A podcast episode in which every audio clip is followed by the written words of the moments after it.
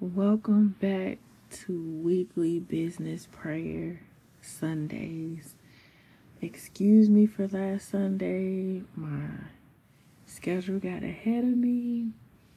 But here we are today to the glory of the Lord. So, what has been on my heart this week in pertaining to weekly prayer over business is momentum. And we are still in the first month of this year. And I'm sure I'm not the only one that have been encountering um, like the goodness of God's glory when it comes to creativity. I'm sure there is countless others. And I want to say a quick prayer over the momentum that we all have been graced with just even in this first month of 2023. So I'm just going to go right in. Father God, I thank you. Father God, I honor you. Father God, I bless you. And I come to you on the behalf of every business entrepreneur that has started out this year in a great momentum because of the grace of you, Father. Lord God, continue to grace them with the momentum to keep finishing everything that you have placed upon them to finish. Let them execute with a gracious momentum, Father God.